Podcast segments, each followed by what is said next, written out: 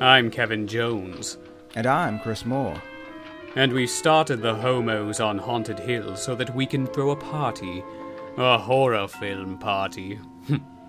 It'll be quite amusing. There'll be madmen and chainsaws and ghosts and perhaps even a few murders. You're all invited.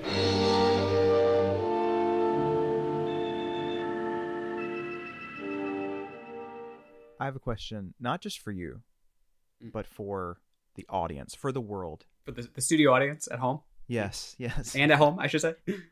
what could he possibly ask us? I'm really curious. what's what's it going to be? I don't, I don't know. Well, here it is. Do I disgust you? I disgust you. Slurp. there's there's a Mm. like gnarly is the word you use to describe it, and yes, it's it's, it's a very gnarly, but beautiful, but disgusting, but just every adjective you can think of. Oh. just, just throw an adj- adjective. at- You know, it's It is so much. It is just it it's it's it's got themes. It's got great themes. mm-hmm. It's got a lot on its mind. It's all about the uh, psychoplasmics, whatever the fuck those whatever. are. We don't, I don't, we don't know. know. We'll never know. Yeah, They sound complicated and right? fascinating. It, it, it, it, cults, cults meant some Maybe a uh, little bit of a cult. It's sort of, yeah. uh, a divorce drama. You know, it's uh, yeah. what's Marriage Story? You know, this this film was doing that shit like forty years ago. You know, Yeah, Kramer versus Kramer. Who? Right, yeah, come on, It's all about come the on. brood, y'all. yeah, they both came out This the same is- year, which is Yeah. kind of kind of nutty. Mm-hmm. Unbelievable. It's it's it's a, it's a a fascinating little tale of generational trauma Mm. and uh and yeah, it's just it, a lot of blunt force violence to the head. hmm Like these murders are just vicious. Like every single person in in this dies not by knives or axes or meat cleavers or even strangulation. It's just like blunt force. Let's p- pick up a hammer or like a snow globe and just beat someone in the head until they're Right. dead. Right. It's Yeah. it's very personal. These are very Yeah. personal attacks. You can feel it. hmm It's, there's Yeah. just that anger. Ooh. Angry and kind of childlike, which makes sense, Mm-hmm. and primal, and yeah, just I mean, if, if you picture a kid like trying to kill someone, it wouldn't be anything super clever. It would just be them grabbing something and you know bashing on the head, and Yeah. it's it's it's nutty, What a great movie. It's wonderful. Great it's probably his best screenplay, I would say. I I, mean, think so. Yeah. they. I mean, his, his films are most of them are pretty great, but like the the screenplay is usually not the thing that you leave the film being like, oh, that the writing was really good on that. It's usually the you know the body horror and um Yeah. everything else, the visuals and um, yeah, it's it's I, I I think Cronenberg is great with sort of introducing these these really fascinating ideas and Mhm. themes and imagery that you can never forget. But like right. I I do think there's a certain coldness to a lot of his work, and Yes, this movie agree. has I think a lot of the I I, th- I think pro- probably this and The Fly have the most humanity. I think Yeah. um there's just something very personal about this film and of course it's because it's loosely based on his own divorce dramas Right, um but right.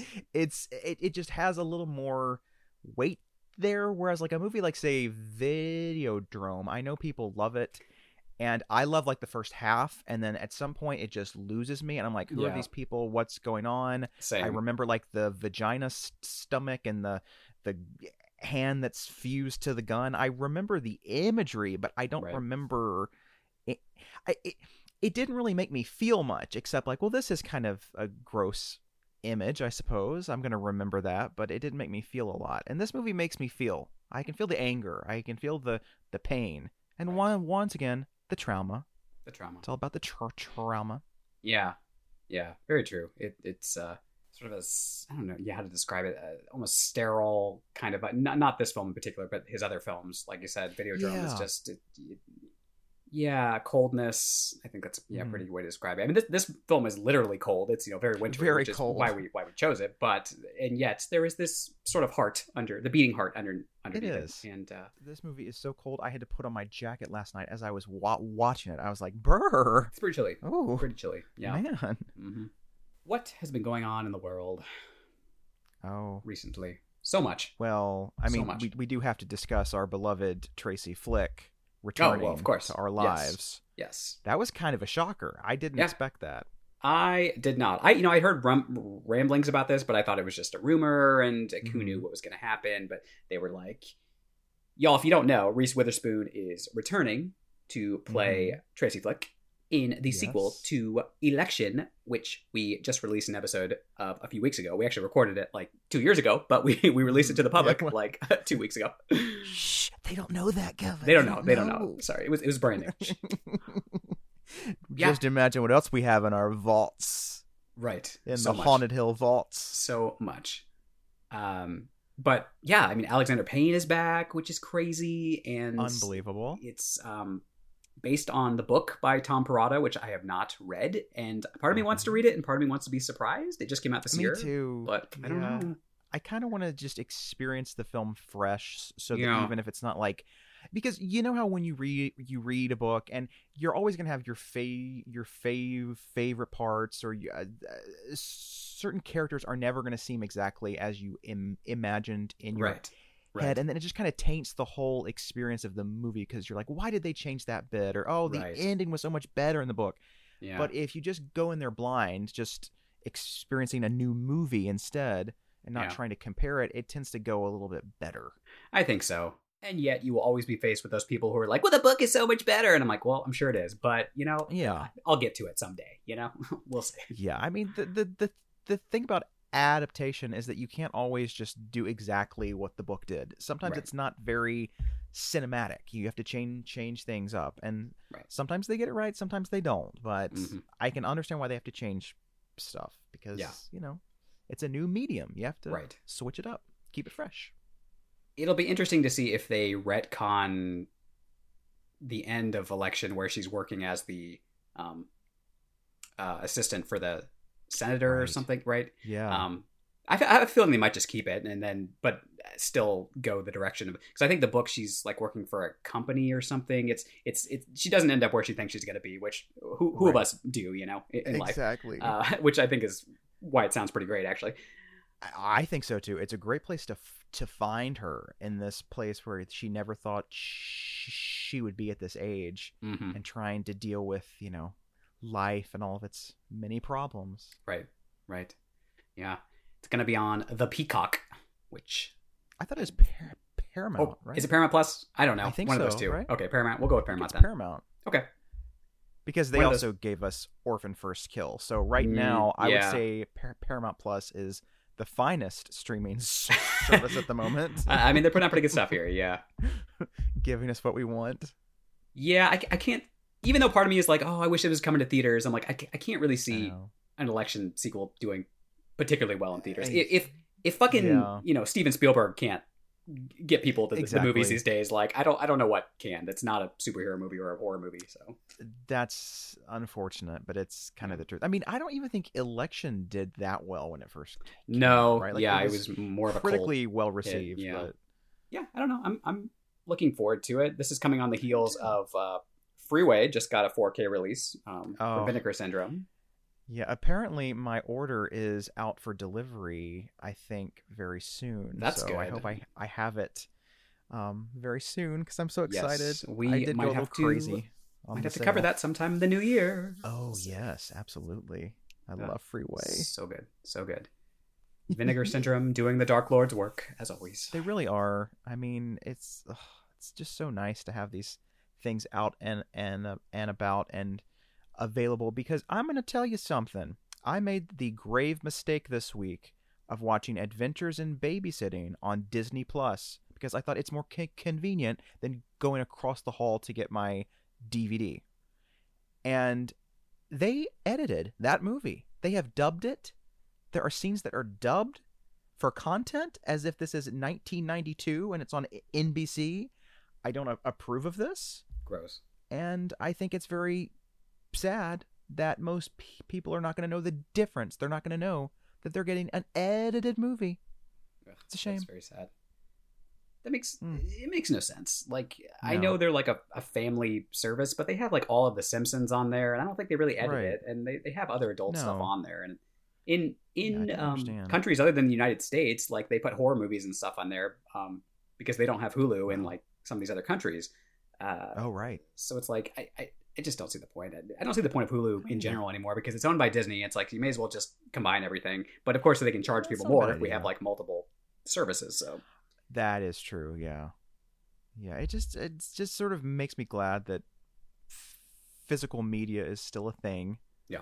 Yeah. Because you know you're kind of at the mercy of these streamers, and if the only place st- streaming a movie is Disney Plus, well, right, you might get a slightly edited version. right, right. That's unacceptable, Disney Plus. We also had a very complicated death this week that we should Oh, probably acknowledge. yeah. But I don't really know what to say about it other than it happened. And uh, yeah, I mean, guess we got to pour pour one out for Kirstie Alley. She I, I was uh, pour something out for her, I guess. Yeah. she was, uh, you know, complicated is the word. Yeah. I love her first, you know, half of her career uh, before she went off the rails and uh, Right. became kind of a garbage person, which is a shame. But Right. uh, you know, it's uh, it's it's it's it's it's weird when people like this go because you feel so many things. It's complicated when any celebrity dies because I think people Mhm. feel like they knew this person and they didn't. I mean, they they knew No. who this person was on screen, but that is Mhm. not who this person was in real life. You know, and, and I think we always want the person to have been a good good person in real life, but we don't know. Like none of us really Mhm. know. And I mean, in this Yeah. case, we have a better idea because she was pretty vocal about some of her you know beliefs, but Right. in most cases it's just i don't know i think people want to believe that the person they saw on screen growing up was a good person when that's not always the case and that's just No. and i just we've seen over the years how just hollywood corrupts people in general like people who start out Right. as like apparently decent human beings just get thrown into this machine that just like eats you up and uh, power corrupts people and it's just i'm, I'm not using that as an excuse but i think it it, it happens and uh it's unfortunate but i don't know um but yeah i guess rest in peace kirstie alley like thanks for the movies not thank you for the viewpoints and everything else but it is what it is Yeah. Um, Ugh. Thanks for fucking drop dead gorgeous i mean that will be Yeah, one of my favorite listen. movies of all time so have you watched anything recently I went to see the menu, which Oh, yeah, how was that? lovely. good I really good. enjoyed it. Ralph Fiennes is terrific. He's got these like little subtle moments that just break your heart and then make you laugh and then freak you out. It's a great performance, um, and it's really funny. Too. It's a funny movie. It's like a it's a satire. I didn't really know what they were going to be doing with this, but Mhm. it was genuinely funny at times. And um, a satire I- in 2022 what is the world ending? What's happening? What? The sky is falling. And it's like, it's really great though. And I'm convinced that if this Anya Taylor Joy is in anything, I'm going to enjoy it because I think she has the best taste in picking projects. She's Yeah. always doing the most fascinating stuff, and she's great in this. Yeah. she's fantastic. Um, it Good. really gives her a lot to chew on. I love her. I love I I love her and Jenna Ortega and Mia Goth. Like the three of them together need to do like a road movie or something because they're just so fun and they pick It's a good little- projects and new generation yeah of yeah, I don't know. You call, I guess you call them scream queens in their own way. It's not like traditional sort of. slashers scream queens, but it's uh, if, we're, if we're just saying horror women, then yes, It makes me optimistic for the future of film and acting and absolutely. all of the good stuff. So yes, definitely check out the menu. It's it's Hmm. it is worth your time. Good stuff. I watched a series on Apple TV Plus called Bad Sisters. It plays like sort of an Irish version of Desperate Housewives or Big Little Mhm. Lies a little bit. Also like Why Women Kill. It's got some great campy hijinks in there, but the character work I think is the main reason to watch it. It's just really, really solid. But even the villains, quote unquote villains, like you feel for, which is hard to do. Oh, And um, that sounds so cool. something that Marvel movies could learn something from because every single fucking villain in those movies is just this baddie that has no uh, motivation or anything. But whatever. Um, how do I describe it? So it's it's this group of I think it's five sisters, and one of them is married to this guy who mysteriously has died at the beginning of the series, and you don't know how. But of course, we're going to jump back in time, and we're going to show you slowly over each episode how this guy ultimately ends up dead So it's got this kind of like whodunit vibe to it too, because you don't know which of the sisters actually um, killed him. He's he's a real piece of fucking work. Like uh, you just see how terrible he is episode after episode. Um, so you know you, you don't really feel bad for when he finally does meet his maker. Um, but uh, yeah, it was it was it was good. Um, I would say closer to Desperate Housewives than like Big Little Lies. Uh, pretty campy, um, which is enjoyable and um, renewed for a second season. I don't know what's going to happen. It, it, ended fairly um, decisively, so it'll be interesting to see where they go with it. As we saw from Desperate Housewives, sometimes that works and sometimes it doesn't. You know, when you have to create a whole yeah. new mystery every season, like sometimes they can pull it off, and other times it's like this is this is hard. Well, after a while, you do start to think, what the fuck is in the water in this neighborhood? Why is everyone insane and like Jeez, why, why do they still live here? killing everyone? like, yeah. just move. Yeah. what is this? The David Gordon Green Haddonfield universe? Right, why is exactly. everyone insane? Yeah. yeah. like, what's going on? Fucking Woodsboro too. Yeah. Just just yeah. get out of these towns. Why does every family member want to kill Sidney Prescott? Like, right deal with your trauma by yourself. Mm-hmm. Find a therapist. Lord. Right, exactly. Put down the ghost face mask, sir, yeah. ma'am. But yeah, those those are some uh, suggestions from us, folks. Yeah, we're suggesting things. We're, we're watching stuff. Watching stuff. We might have to do like an end of the year rundown since we've actually like watched Ooh. things this year. Um, yeah, that's what's going on in the world as always. Um, but today we're taking a little trip back to 1979. staying alive, staying alive. Disco's is, dead, Kevin. There is no disco in this movie, unfortunately. there should have been. I think there could have been like a been. death at a disco club, but someone could have easily gotten beaten to death with a disco ball because that's so. what these kids love to do, and I think it it, it could have worked. Samantha totally Eggar just on on roller skates, like holding the womb. Xanadu. do, do, do, do, do, do. Olivia Newton John just blaring in the bathroom. Ba- bathroom. Background. the- also the bathroom. Gene Kelly's just doing a line of coke and being like, hello, it's me. Mm-hmm. like, that's what heaven will look like. You get in there, it's like the set from Xanadu, but then here comes Samantha Eggar on, on roller skates with a with a brood sack. right. Ah, oh, jeez. That's all I want. But yes, uh, 1979. David Cronenberg. He conceived the screenplay in the aftermath of an acrimonious divorce with his wife, which resulted in a bitter custody battle over their daughter. Um, according to Wikipedia, and I question this a little bit, but they say he became aware of Kramer versus Kramer around this time period, and it was part of the um, inspiration for this movie. But again, these movies came out the same year, so maybe. Yeah, how much? But I questioned it a little bit. Yeah. Um, Kramer versus Kramer was based on a book. It was based so on a book, that. right? Yeah. So maybe he was familiar with the book. When he was casting the roles of Frank and Nola, he tried to find actors who were quote unquote vague facsimiles of himself and his wife. Um, so he cast Art Hindle in the role of Frank, who is very attractive, I might add. Oh, he's so fucking hot. Oh my god.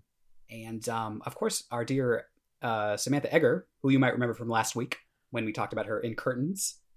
Listen, we're not intentionally doing like a Samantha Eggar Canadian horror month, but right. it's turning into that. It's it's sort of uh, becoming that. It is morphed into that. Yeah. So I hope nobody's angry about that. And um, I'm fine with that. I think yeah, we I'm should fine. do de- Demonoid next next week. next, yeah, we'll see. We'll see. Uh, the great Oliver Reed was cast in the role of Hal Raglan, uh, of course, the psychologist in the movie. Um, this marked the second time Eggar and Reed had starred in a film together. They were previously in The Lady in the Car with Glasses and a Gun. Quite a title. I that is the it. worst title I've ever heard in my life. and uh, haven't seen it, but uh, let us know how it is, folks. Um, it almost sounds like a Giallo title. It does. It does. Also, Eggar and Reed had known one another personally because they grew up together in Bledlow, England. Um, hmm. Eggar was impressed by Cronenberg's screenplay, so she agreed to appear in the film, as she felt the role of Nola was "quote unquote" almost Shakespearean. How could you turn this oh. part down? Well, I mean that is true. How could you? How could you? I do remember bloody babies and wombs in Hamlet, so makes um, sense. Um, in some productions, yes, yes, they really do go all out. They really, they, they, they really play that up. Mm. Uh, that that was more of an experimental pr- production. I mean, than- you got to get experimental these days. That's uh, you do. that's what that's what they do with these older plays and um, operas, and you know, let, let's set it in the the 1920s and the the, the, the jazz no flapper era. And yeah, it's like, it's like the sound of music, but it takes place in an orphanage Exactly. in Soviet Russia. I'm like, why? Exactly. Why, Why- that, that doesn't why? make sense. Why? Why? are we doing this? right, right. Because I have a concept. God damn it! I'm a director. And we've uh we've thrown out the orchestration orchestrations, and now it's like a three piece rock band the whole time. You know, We're just gonna have one guy on a Casio and his brother on a gu- gu- gu- guitar for this Rodgers and Hammerstein score. the, the the kids will love it. the kids will adore it. Uh, It'll be stripped down and gritty. I'm like, and sound like shit. Fuck you. exactly, exactly. Fuck you. Give me a 30 piece orchestra, you And they'll all be playing their own instruments, bastards. just like they did in the Sondheim musicals. they can either act or sing or play an instrument. They can't do all at once. Okay. Maria comes out with this electric guitar. Just- my God. I have confidence in sunshine. I have confidence in sunshine. Climb every mountain. okay, Mother Abbess.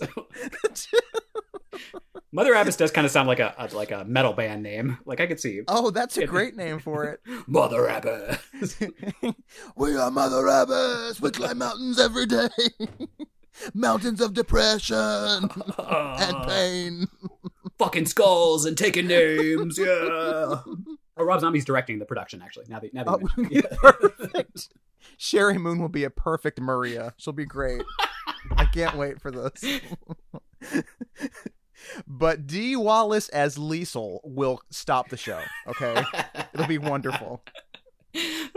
All the kids are just these like classic '70s horror actresses and actors. Mm. Love it. Ginger Lynn is Mother Abbess. Oh, I love it. Oh, I love it. I I would actually go see that. I'm, I'm I would. I, I'm I'm not even ashamed to say it. I would Life is too short. many times. Life is. I mean, why not? I mean, I mean, I, I miss Pamela Anderson in Chicago, so I may as well go see. right. You know, this, you know. You missed the event of the theater season. Right, You must you must repent. Oh. oh, jeez. wow. Coming to N- NBC Live next year. Rob Zombie. they stop doing those? It's been like three years since they've done. I mean, I guess the pandemic Yeah, happened, but like I, I haven't guess yeah, it was seen one in a while. pandemic, and they kept talking about doing Bye Bye Birdie with Ch- Ch- Jennifer Lopez. and Yeah, that never happened. right. So I Hmm. I don't know. Uh, okay, what else on the Brood? The Brood. Um, the film's budget was approximately one million dollars and five hundred. No, I'm sorry, one million five hundred thousand dollars. I think that's how you say it. One point five million dollars. How about I just say that? It sure made me feel like 1.5 billion I, I, dollars. Eggar recalled the production crew was very small. They only had about seven crew members in total, which is Oh wow, pretty impressive. that's that's the way to do it. Um, she says that many of them were academics and PhDs standing around holding lights. Okay, that sounds about right. With this sounds like. Canada. Um, her scenes were shot over a period of three days, which is crazy. I, I I was gonna ask, like, it seemed because she's really only in the movie for probably five minutes altogether. yeah, they kind of disperse it throughout the movie, but she's she's not there that much, and yet she's like Mm-mm. the reason to see the movie. Basically, she's the Yeah. I- iconic part of the movie. You Um, remember her? You do, you do. Uh, Cronenberg cast a group of child gymnastics from Toronto to play this brood of children. Well, they're this very was also, scary. yeah, I know they, they they do a very good job here. Uh, this was also the first film score by Howard Shore, which is kind of nutty. Oh, and it's a goodie too. It is, it is, yes. Um, he's one of the you know biggest composers all time, really film scores, and this is where he got started. Yeah, crazy. and I think Cronenberg's used him mostly for every other film he's done. I think so. Yeah, yeah, yeah. for Hmm. the most part. There have been a, a few that have not been done by him, but Yeah, it says in here Shore has written the music for all but one of Cronenberg's subsequent films. I don't know which one, but one of them. I think it was the Dead Zone. I don't think That the Dead oh Zone. yeah, yeah. which is also wintry. The Brood had cuts demanded uh, to get an R rating in the U.S. Uh, I know Eggar apparently came up with the idea of licking the the fetus and the baby, um, but uh, censorship, you know, they didn't like that. The MPAA were kind of like mm, a little much here. Um, so I think they had to make some cuts to that. Uh, What a bunch of babies, really. I know. I mean, I come know. on. uh, Cronenberg says about that um, I had a long and loving close up of Samantha licking the fetus. When the censors, those animals, cut it out, the result was that a lot of people thought she was eating eating her baby, which is much worse than what I was suggesting. I love when that happens when like you cut something and it actually makes the scene even more like visceral somehow. Right? Absolutely. You know, it's like uh, like you do you realize that by cut, cutting this, you've just made it so much worse. Right. Exactly. Uh, Brood was released in North America on June 1st, 1979. It's uh, grossed $5 million, which is not bad given the fact that it was made for $1.5 million. Um, I think it was a little bit of a sleeper hit. It kind of uh, grew over time. Pretty good reviews, too. 83% approval rating on, on Rotten Tomatoes right now. Um, I don't know if those have gotten better or over the years. I, I maybe I don't I don't I'm not sure how they were at the time. Let's see what some of them at the time were. Variety called it an extremely well made, if essentially unpleasant shocker. Great. Oh, Uh. Sorry, you didn't get no kicks out of it. I know, yeah. It, was it supposed to be pleasant? Is that the, the point of the movie where you, where you uh, It's like I was waiting for the musical numbers. Like what? What? mhm. Like those kids together could really do a great kick line. right? Exactly. That, that, that that's what this needed, really. You know, um, a cabaret number of some sort. yeah. Uh, Roger Ebert, our dear Ebes, uh, he called it a bore. boy. he said it was uh, Oh, disgusting in ways that are not entertaining. oh, Raj, come on now. um, as opposed to the great disgusting moments in Alien or Dawn of the Dead. Uh, It seems like we're splitting hair a little Okay. bit. Hair's a little here. A little First of all, Ebert. those are two very different kind kinds of movies. Right, You cannot judge them. are there people who really want to see repre- reprehensible trash like this? Uh, yes, their actually, names are In- Kevin in- and Chris. In yes. fact, yes, here we are talking about this wonderful reprehensible trash. Hmm. Uh, Los Angeles Times, they- they said it is well made and expertly acted. Um, depicted its, or sorry, criticized its depictions of violence. But have you seen Herschell Gordon Lewis's movies, folks? yeah, this ain't Uh, nothing this compared new. to those. This ain't new. Of course, they Oh. they didn't like those either. But They, I'm sure they didn't. But oh well. uh, yeah.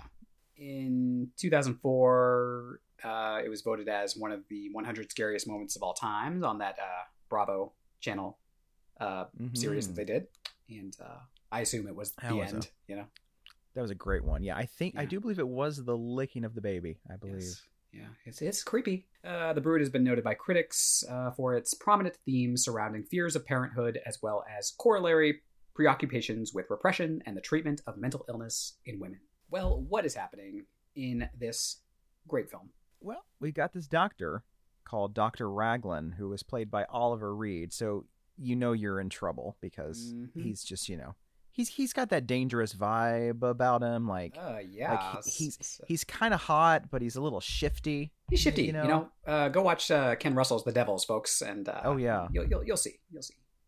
Yeah, it's like you get the feeling that like he let you bl- blow him, but then he'd like snap your neck and like hmm hit you in the face. hmm Like And maybe just- you'd be, you'd a- be into a it, little but you know.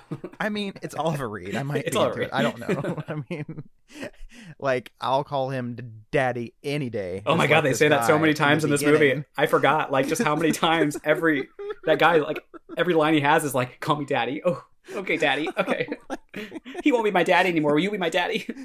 it's like we get it. You want him to it. be your daddy. Take a number, honey. Come on. right? Exactly. Um, and so he plays Dr. Raglan, and he is operating this uh, this clinic called the Somafree Institute of Psychoplasmics. it's uh, quite a name. and- Quite a name. It's, it's quite a mouthful. Mouthful. And and he's got this theory that his patients can work through their psychological issues and trauma by having these sores and tumors and shit like grow out of their bodies.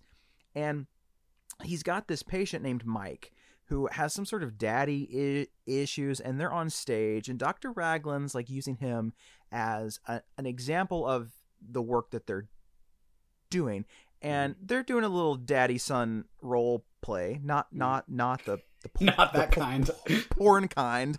Although you you never know with Cronenberg, he seems like a kinky little fucker. I don't right, right. Um, Behind the scenes. like, yeah, he's probably like, "Let me lick your eyeballs before we Mhm. fuck and shit." Mhm. Um, and so Mike opens up his shirt and shows the audience that there's all these sores all over his body, and everyone's like, "Oh my god, this is amazing! Doctor Raglan's a genius." Except for this guy named Frank, who has come there to pick up his daughter Candy, who's been staying with, with his wife Nola, who is one of Doctor Raglan's patients. Mhm. And so Frank takes Candy home and he's bathing her, and he notices these bruises all over her back, and he's like, "What the fuck?" So he goes back to the institute and he speaks with Doctor Raglan, and he's all like, "Did Nola, my wife, do this? Did did did did she abuse our child? And you need to work harder to make her better." And Yeah. You know, he's kind of starting to question Dr. Raglan's methods and if they're really working. And he, he thinks he, he can maybe use this in his custody case against Nola. Um, Right. And he finds this guy named uh, Jan Hartog, who used to be a, a patient of Dr. Raglan's. And now he's he's in like a hospice of some sort because he's dying of this cancerous tumor that's coming out of his neck Yeah. and he's tr- trying to sue Dr. Raglan and the institute and stuff. Mhm. And uh and b- and b- before he goes to see this guy, he takes Candy to Nola's mother, who is quite the character. She's like this sort of this day drinking lush who's always like just scrolling through these old pictures and and talking about the olden days and stuff. she she seems harmless enough. Uh, Yeah, At first, yeah. at first, like, at hmm, first, you know, like just sort of Uh, kooky and a glass of wine with every meal or, or five. Yeah. But you know, she's uh, not the psychotic person who we later find out she is. Uh, exactly. but yeah, And uh and so back at the institute, Dr. Raglan is trying to make Nola have a breakthrough. So they're doing a little bit of role playing and he's playing her mom. And Nola's all like, "You hit me and threw me down the stairs, mummy. You hurt me." And then Dr. Raglan switches to Nola's father and she's all all like, "You didn't protect me, daddy." So now we're starting to see that uh, Nola has a pretty good reason for needing therapy because Right. her childhood clearly was not great. And it seems as if she's starting to show signs of turning into her mother. She's very scared that Frank is seeing those signs as well. It's just not a good situation all around. yeah. It's the, the uh, movie kind of taps into the um.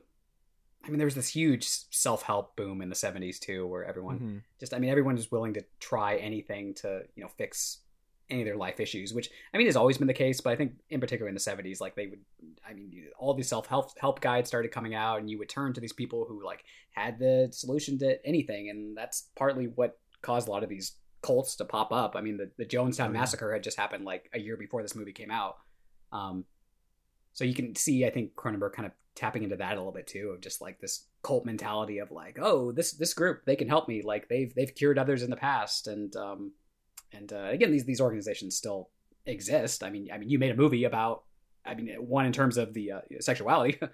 Um Oh yes, so it's like I mean, yeah. there's, there's always going to be these organizations that can claim they can quote unquote cure anything that's happening with you you know? But Mhm. it's um yeah but it's interesting that he kind of had his thumb on that pulse too of like this is what's going on in in the world right now. Um but yeah. Absolutely. It's not a good situation for our char- characters here No. uh, because C- Candy is at her grandmother's and they're looking at pictures. And um and there's a picture of Nola when she was a kid. And Candy's like why was mommy at the hospital? And her grandmother's like oh well she had all these sores all over her body when she was a child and then she became a teenager and they just sort of stopped. And then all of a sudden they hear this big crash and the grandmother's like oh silly me i must have stacked the dishes poorly. I'll go check. Do you want a refill honey? Because i'm gonna get one and i think she's on like re- refill number five now right and um and so she goes in there and the kitchen is ransacked it's like someone's broken in and is just like throwing shit and she looks up and there's this child looking thing that just like attacks her and takes this meat tenderizer and just beats her on the head like Mhm. 500 times it's brutal Mhm. And poor Candy comes in and sees her grandmother's corpse. And then that little demon child thing appears at the s- stairs and like snarls and then just like disappears. You're like, where where did this thing go? Right. And Frank gets a call that something's up. So he he he goes in. He goes to the police s- s- station um, where they're talking about how the grandmother was murdered, and they found Candy asleep upstairs. And when they w- woke her up, she didn't respond, and she couldn't really remember anything or even being brought there. And then a, a a psych psychologist comes in and is all like, "You better resolve and deal with this trauma now because it can grow into something bigger. So we're gonna need you to talk to your kid ab- about this right now." Mhm. And so he's tucking her in at night, and he's all like, "Do you want me to read you a story?" No. Then why don't you tell me a story, huh? Tell me about what happened to your grandmother today. And she's all like, eh, no, I'm good. I'm gonna go. I'm just gonna go to sleep. And he's like, oh, great.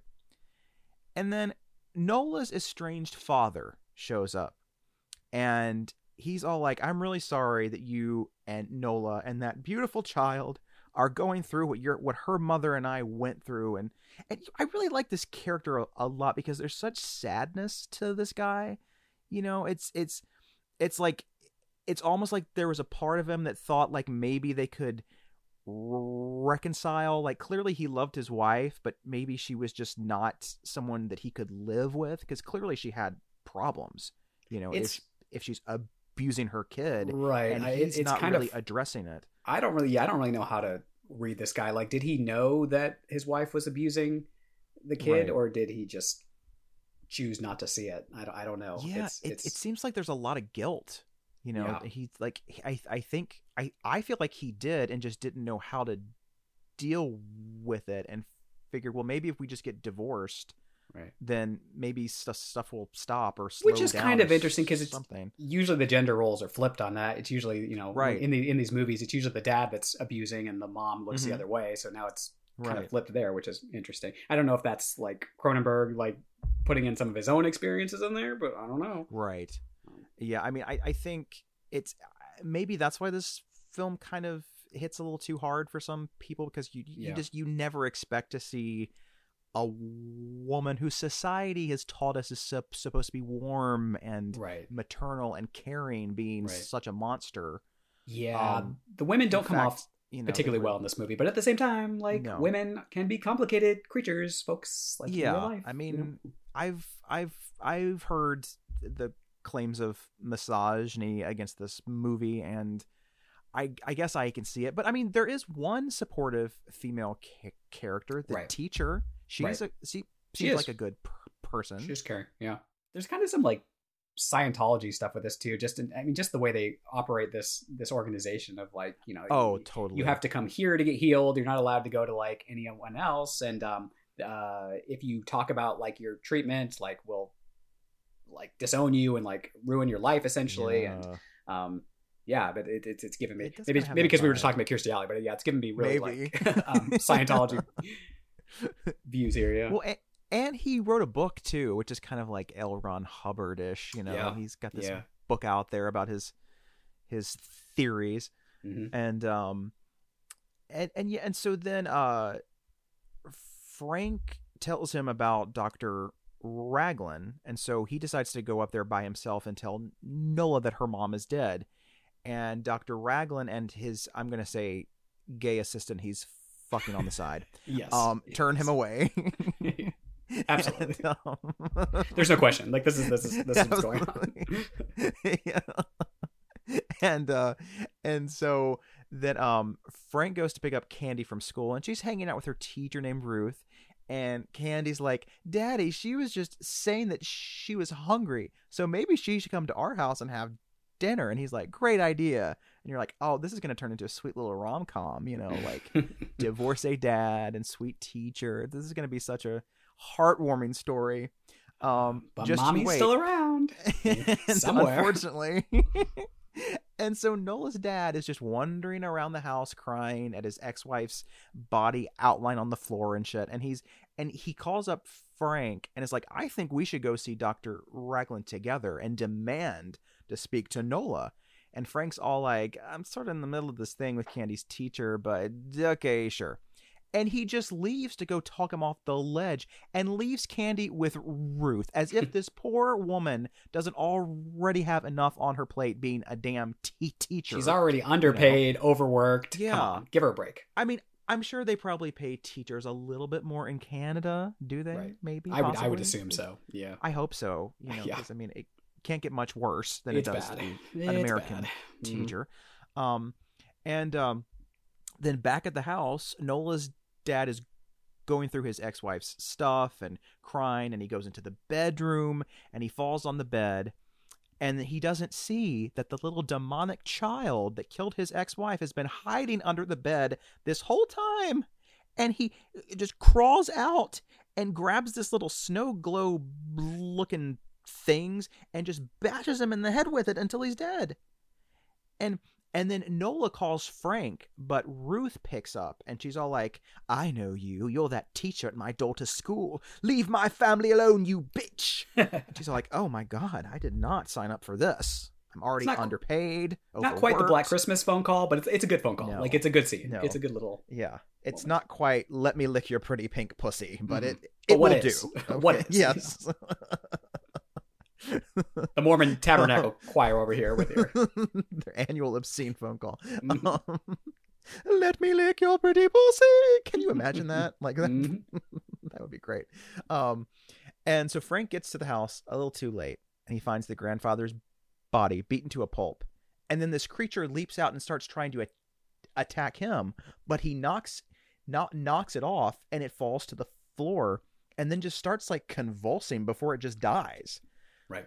And so they take it to get an autopsy, and the doc the doctor's like, this thing um is probably colorblind. It has no sex organs, no way of speaking, no belly button, and it came with some sort of camel's hump of gas where like once it runs out, it'll just die. Yeah. So it's clearly not meant to live forever. It wasn't born naturally from like a womb.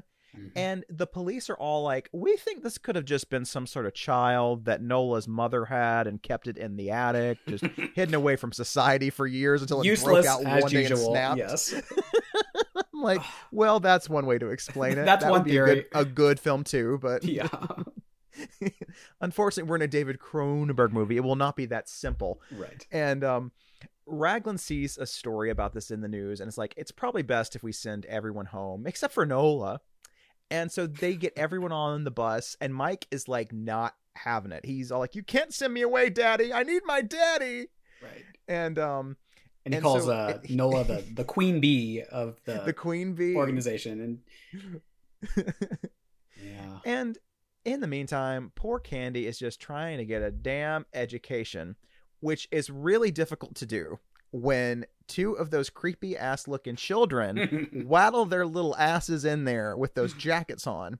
Mm. And they they they beat Ruth to death with with some sort of hammer th- thing Mhm. which why do they have that in a children's uh, k- k- kindergarten room? I don't can understand that and all these kids are just looking on in horror. all, all, all I could think is, how traumatized were these child right. actors? Yeah. I, yeah. It's just, it's because it's a really gory scene. yeah, you, you can't really like uh sugarcoat this. It's uh, No. it's, it's pretty disgusting. It's vicious. And you know, this character did not deserve it, but sometimes that's what happens, folks. You know, It's a real shame. She seemed like a good person. and it's it's And, you uh, know when you're in a messy divorce, it's just showing like all the collateral damage that can happen Oh, yeah. with you know Yeah. all this bad shit can It- happen. You hurt the kid, it- you hurt the people around you, you hurt the people you're trying to date. It's it's just a mess. Exactly. Innocent people get dragged in, and it's it's just it's all messy. And uh and the two creepy kids take candy and head down the road in the snow to the institute, Mhm. which is probably my favorite shot of the movie. Just Oh, these yeah. three little these three little kids just walking in the Walking snow. in the snow. Yeah. We need like a you know how they they recut they recut some of those um like family movies into like uh, horror trailers. I need like the opposite of this. I need this like recut into Like a like family a drama. family trailer. Like- I think it's possible. I, I. I maybe someone's already done it. I'll check on YouTube after this. the brood Yeah. could be like the, these like magical cre- cre- cre- creatures that like teach the family how to love again and br- bring them together. Oh, just for the holidays. It's, it's just in time. One man can save them, Dr. Raglan, with his magical theories on family health. Um, and Yeah. uh, then Frank comes into the school because a kid comes out while he's ta- talking to someone and is like, "Oh, "They're killing her," and he sees that Candy's gone and Ruth is dead, and so um, he goes to see Hartog, and now Mike from the Institute is there too, and he's all like, "Yeah, the Institute shut down because Nola's the queen bee, like you said," Mhm. and um, and then he finds it, it's kind of hard to tell how much time has passed because there's a, a newspaper article saying that Candy is missing, which don't they usually have to wait a few days before they can do that? Uh, maybe not in Canada. Who knows? Maybe not. And that's another reason why Canada is better than us because Right. they actually care about their missing children. Okay. Yeah. It is one hour later and they've already printed a newspaper just for Candy. All the milk cartons And- have. Actually, I think they drink their milk in bags, and uh, they did They- it for a time. I don't know, but anyway. And uh yeah, so then she's missing and they can't find her and uh Fr- Frank goes to this apartment that Nola had in the city before she went to the institute and Candy's not there either. And then it's nighttime and he hears this weird noise and he goes outside to investigate and, and it's Mike who's all like, "Hey man, I just want a meal." And then um he's all like, um I wonder if uh he mentioned something about all these weird disturbed kids that are kept in the same cabin as Nola. Right. and uh and and he's like wait what? And and he's like yeah they they just keep them out there. And he's like wait a second. I'm starting to put two and two together so he rushes out there and he arrives and dr Ra- raglan's all like okay listen it wasn't supposed to be like this and i think we should come up with a plan uh why don't you go in there and talk to your wife and try to keep her calm while i try to get your daughter out of the attic where she's staying with all these demented murderous children He's all like, sounds like a plan. So they do this, and Frank goes in to see Nola, and she's all like, Is it you? Am I dreaming? Is it really you? And he's trying to be nice and says stuff like, It was always you, Nola. It, it always will be. Hmm. And then, meanwhile, Dr. R- Raglan is in this attic where there's all these bunk beds for all the dozens of creepy kids that live here with candy. And he's like tiptoeing, and they're all like these robots that are just powered off at the moment and they're just sitting on the bed, not activated. It's really cre- creepy, and he's mm-hmm. trying to wake up Candy.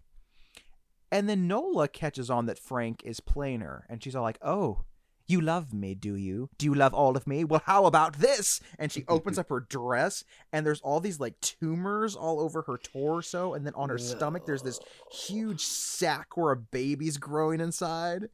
And of course, Frank is like, "This is some nasty shit." Right. and then she rips open the sack and pulls a fetus out and starts to clean it with with her tongue. And Frank's all like, "Girl, ooh," and she's a very, like, "Oh." a very pro life statement here. yeah, and she's all like, "Oh, I disgust you, do I?" Oh, and he's all like, "R- r- "No, no, r- r- this is totally natural," and um, and this activates her rage, and now all the children wake up and start attacking Doctor Raglan, and Candy goes and he's like shooting them, and he, he does kill a few, few of them. But the majority gangs up on him and once again beats him to death with the blunt Right. force trauma. And this is what happens when women are forced to give birth. I'm just saying. Just That's right. out there. That's right. Not every woman should be a mother, okay? No. And so Candy runs and hides in in the next room, but they keep trying to break in. And Nola's all like, "I'd rather kill Candace than have you take her." So F- Frank's like, "Okay, I guess I'll just kill you then." So he starts strangling her until she's dead. And then Candy opens the door, and all the children are dead on the floor. And Frank comes in to get her, and they're driving off. And isn't it nice that they can be a happy family now? But then as they're driving, the camera zooms in on Candy's arm, and she's already showing signs that of having two little blisters. She's got her two little trauma The, the, blisters. yeah, the trauma That- blisters. hmm Yeah, that might turn into tumors soon if she doesn't Mhm. resolve her trauma. Right. The end. The end.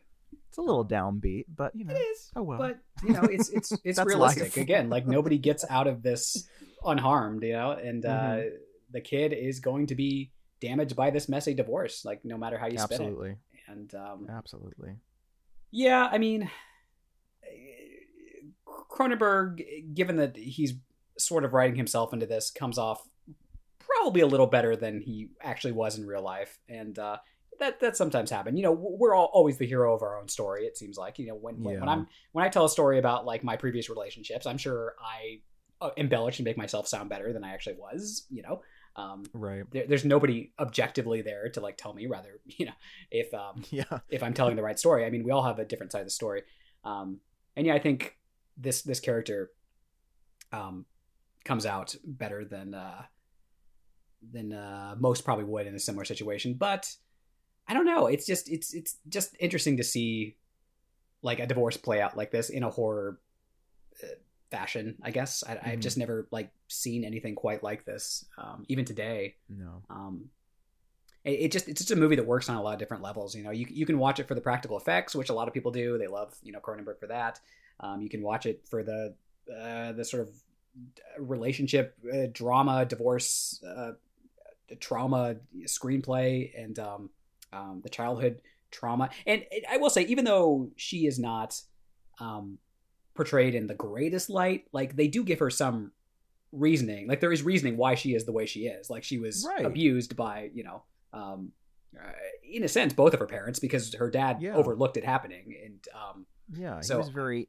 in invalidating, which Yeah. is you know a kind of a trauma. So right so like the, the the men don't come out totally amazing in this either especially her dad No. who's like essentially again overlooked that a lot of this was happening or just Yeah. I don't know, just didn't do anything about it. But, um, yeah, I, I don't know. I, I- like I said, I think I think it just works on a lot of different levels in that regard, and the performances are all really strong. That that scene um, near the end where Candace is like being attacked by the brood is just like Oh, crazy, like God, with so arms just like coming scary. through the door, and it just it feels very like Oh. formative for like everything. like so many other films have just like taken that like exact scene. We're just like, ugh, it's crazy. It's Um, so scary. I, I think the first time I ever saw clips from this was on um, Terror in the I- Aisles. Oh, and yeah, that was yeah, one that yeah, they yeah, yeah. showed, and I was like, Mhm. "What is this movie? This looks Mhm. so scary." yeah, I think that's why I tr- tr- tracked it down because I was like, Right. "This movie looks like it is really freaky," yeah. and it was. Yeah. And it was, you know.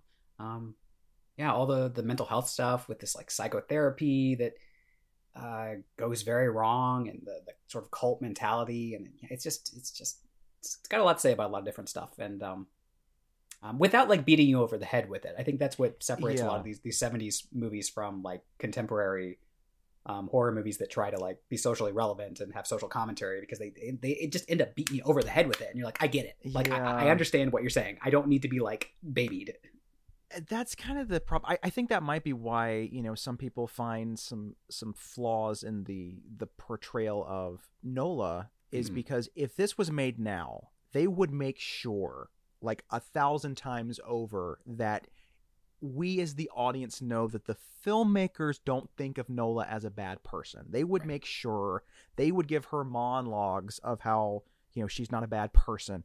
They would find a way to sort of gloss over a lot a lot of stuff because p- people nowadays are so scared of their films being misinterpreted as Right. something that they didn't intend so they have to give these big monologues and beat you over the head to make sure that everyone knows like we didn't intend this character to come off badly you know and and i Mm-hmm. Think that would just kind of take away from a lot of the power Yeah. because it's it's i don't know it's just this kind of does what i think a lot of newer films are trying to do but it just does it in a much more i don't know uh, confident way i guess where it just Yeah. gives the audience um it, it it has confidence in the audience to get it and not have to have it explained you know Yeah. yeah yeah absolutely yeah it, like you said it doesn't have those big sweeping monologues where we have to like right tell you exactly what's going on and um, yeah it kind of allows you to make your own um, opinions about things like e- even the the, Right. the dad character like we said the um um uh, Nola's Nola's dad like I mean you Mhm. could interpret him in multiple ways and like they don't tell you Right. exactly what's going on there and um even the um Frank, like um, that's the main guy's name, right? I've already forgotten. Right. Yeah. Yeah, Frank. Mhm. Yeah. Uh, like I don't know, we, we we don't really ever learn that much about him, even though he is the protagonist, which is kind of interesting. Yeah. Um, he's. I guess he works for some sort of construction company. That's really all. we yeah, know. yeah. So I, it kind of leaves it open for you to interpret him how you want to interpret him too, which is kind of interesting. Um, yeah, but it, it it just doesn't spoon feed you everything, and I, I think that is uh, to its credit. Yeah, I don't think really the guys come off particularly well in this movie either. So I don't think they do either. Like, I I think can- everyone's yeah, kind of a piece of shit, except they kind of are. They kind of are. Ruth and Can- Candy. Really, Yeah. I mean, Yeah. those are the two that are the innocents, and that Right. poor classroom of kids of traumatized children who will never be the same again. God, that's like uh second only to uh that scene from May where oh my god, kids. yeah. Or, or, or Oh, what God. what what's the one in um uh Silent Night Deadly Night at the end where like Oh, they, yeah. they they they shoot Santa in front of a room okay, that was pretty. That might take the cake. That might. That yeah. Oh, Another so film bad. about trauma. oh, it's so bad. It's so bad. Ugh. oh man, yeah. If if you want to have a memorable movie, you got to have some traumatized kids in there Mhm. somewhere. Yep. Uh, what a movie! What a film! Oh boy, yeah. It's fun to revisit, Film. and it's great seasonal viewing because it's all wintry It and cold, and uh, just makes you want to sip some hot Yes. chocolate and um, um, umbilical fluid. You know, whatever's laying around. Mm. Oh, it goes so well with hot chocolate. Just dip that cord in there crunch. Never mind the. Baileys. Just uh, put in the No. umbilical fluid there. little little touch of umbilical cord Just a little nip. Really little, you know, just a little spices it up. Mhm. It's a little fun festive tip for your holiday eggnog too. Just you know, it's- with just your add umbilical cord. and if your turkey is dry, uh, try some placenta seasoning. You know, you just uh, mix it with some sage and rye, and it'll be great. It'll be great. Personally, I'm gonna take the turkey and recreate the final scene of the movie, um, and just start to lick it and to say, "This is my turkey now." Do I disgust you? I don't know. I'm picturing um Joey from Friends with the turkey on his head and just like pulling it off and like licking it. It's Joey. It's Joey. Ah, my. Do you have a nice overlook gem to leave our audience with today? Nice. Hey, you want something nice? well, never mind. well, let me scroll through. Uh, fuck this one. Fuck this one. Um, um, I am going to pick a film today that is entitled um, "Deadly Games." This is not a good movie. But- It is very cozy, and since this is the cozy time of year, I want to suggest a cozy film. It's from 1982, I believe it was released. I think it might have been shot in 1980. Just got a release on Arrow. Um, it was one of those movies that were just lingering in VHS obscurity forever. Never really played on TV that much. Never got a DVD release, and it was very, very dark. And this Blu-ray looks beautiful. it's the, And the- it's the really- ski mask, right? The, Yes, yes. Yeah, okay. and it's um it's it's very much more of like a, a kind of a small town relationship drama because this Mm. w- woman's killed and her sister comes back home to kind of help solve the murder and and then she gets involved in this series of murders with these like swingers there's like swinger couples and Mhm. everyone's fucking each other and Sounds and like the late 70s, early 80s here. Yeah. exactly i mean it's very of its time Mhm. and uh it's it's you know it's like the ice storm with a body count i don't know Mhm. not quite but Delicious. it's, Wow. i don't want to hype it up too much lord um but yeah, it's like, what? it's it's it's not very scary it's not really that suspenseful it's sort of like a tv movie with like a little bit more you know chutzpah i guess I I love some chutzpah. I mean, they, Yeah. uh, just makes the movie really. I don't know why I'm recommending this movie, but because most of you are gonna hate it because it's it's sort of on the more dull side, but I choose to not say dull. I will say cozy. Well, that's uh that that's a wrap on the brood. Um, so wrap up your placentas and uh, you know, bring them Cook to 'em. your local orphanages, and uh, because who, who knows, you know, they might need them. They might need 'em. Uh, They bake very well at 350. 50 50 degrees. You know, just uh, Stick Check- them in a pie. check on them every couple hours, and uh, yeah. Yeah. Um, I mean, there there are people that like eat the placenta though. there are. It's a And I- thing. I, find it a little frightening. It's a real thing. Apparently, they're very high in vitamins, and uh, they give you like a little bit of a high feeling. I wouldn't know. I've never tried, but this is what I hear. Oh, Yeah. is this like? Oh, it, I didn't know it gave you a high. That's fascinating. I I don't. I mean, I just know they're very high in vitamins, and, and it could be a psychological thing too. But who knows? Probably. Um, but as always, folks, we are on Facebook and Twitter. HOHH Podcast. Twitter's still standing as far as I know. Haven't checked today, but I assume it's still there. Oh, it just crashed. Damn it. Ah, You jinxed us, Kevin. Elon Musk. Damn it. His head just exploded, and uh, and he took the rest of Twitter with him. Not surprised. Not surprised. Instagram, we're there. Homos on Haunted Hill, all one word. Uh, we are on Letterboxd. We are on iTunes. You can leave us a review on there for the holidays. That would be wonderful. Um, please be kind if you do. Um, it's like if, it's like your mother always said: if you don't have anything nice to say, don't say it at all. Yeah. Otherwise, we'll be back next week with something. I don't know. It's uh, Christmas week, so we'll we'll think about it, and uh, it'll be Yeah. something fun. Um, Or maybe not. Maybe we wanted to de- depress you. We're doing Last House on the Left, fuckers. Okay, and you're gonna like it. You're gonna enjoy it. Happy holiday. yeah. then we're gonna do Requiem for a Dream. How do you Oh, like God. them egg rolls, Oh, huh? God, yeah. yeah. It's still a film I've only seen once, and I don't. I don't Me know if too. I, if It's I will ever watch it movie. I just It's- can't it's- go it's back good. to it. Yeah, yeah. It's so vivid in my head. I don't need to see it again. right. Um, yeah, I don't know. Stay uh, safe for the holidays as always. really, Um, just I mean, pay teachers more. That is the lesson of this movie. the theme of this, just this film. Yeah, they do a lot for us. They teach our kids. They watch our kids when we go to find, you know, when when when when we leave, right. and they don't deserve to be put through the wringer by our rage.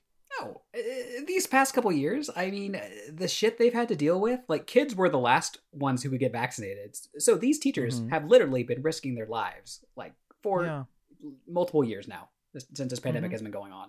And it's Yeah, it's, it's crazy. exactly. and, and and you- then you have all the conservatives coming in telling them what they can and can't teach and it's just like ugh, it's a terrible time to be a teacher. I mean it, it's it's it's never been wonderful pay wise but like it's it's I understand why there's so many openings now because it's just hmm it's it's it's a thankless job and it's unfortunate because i think teachers are some of the best people you know you- you, will meet overall. I mean there's always going to be some bad ones but you know it's oh yeah, it's it's it's um yeah yeah. I uh, guess be- we, we we we all did have that one teacher, or maybe two, that were kind of assholes that we Right. kind of wish we could sick the brood on. Maybe Right, exactly, exactly.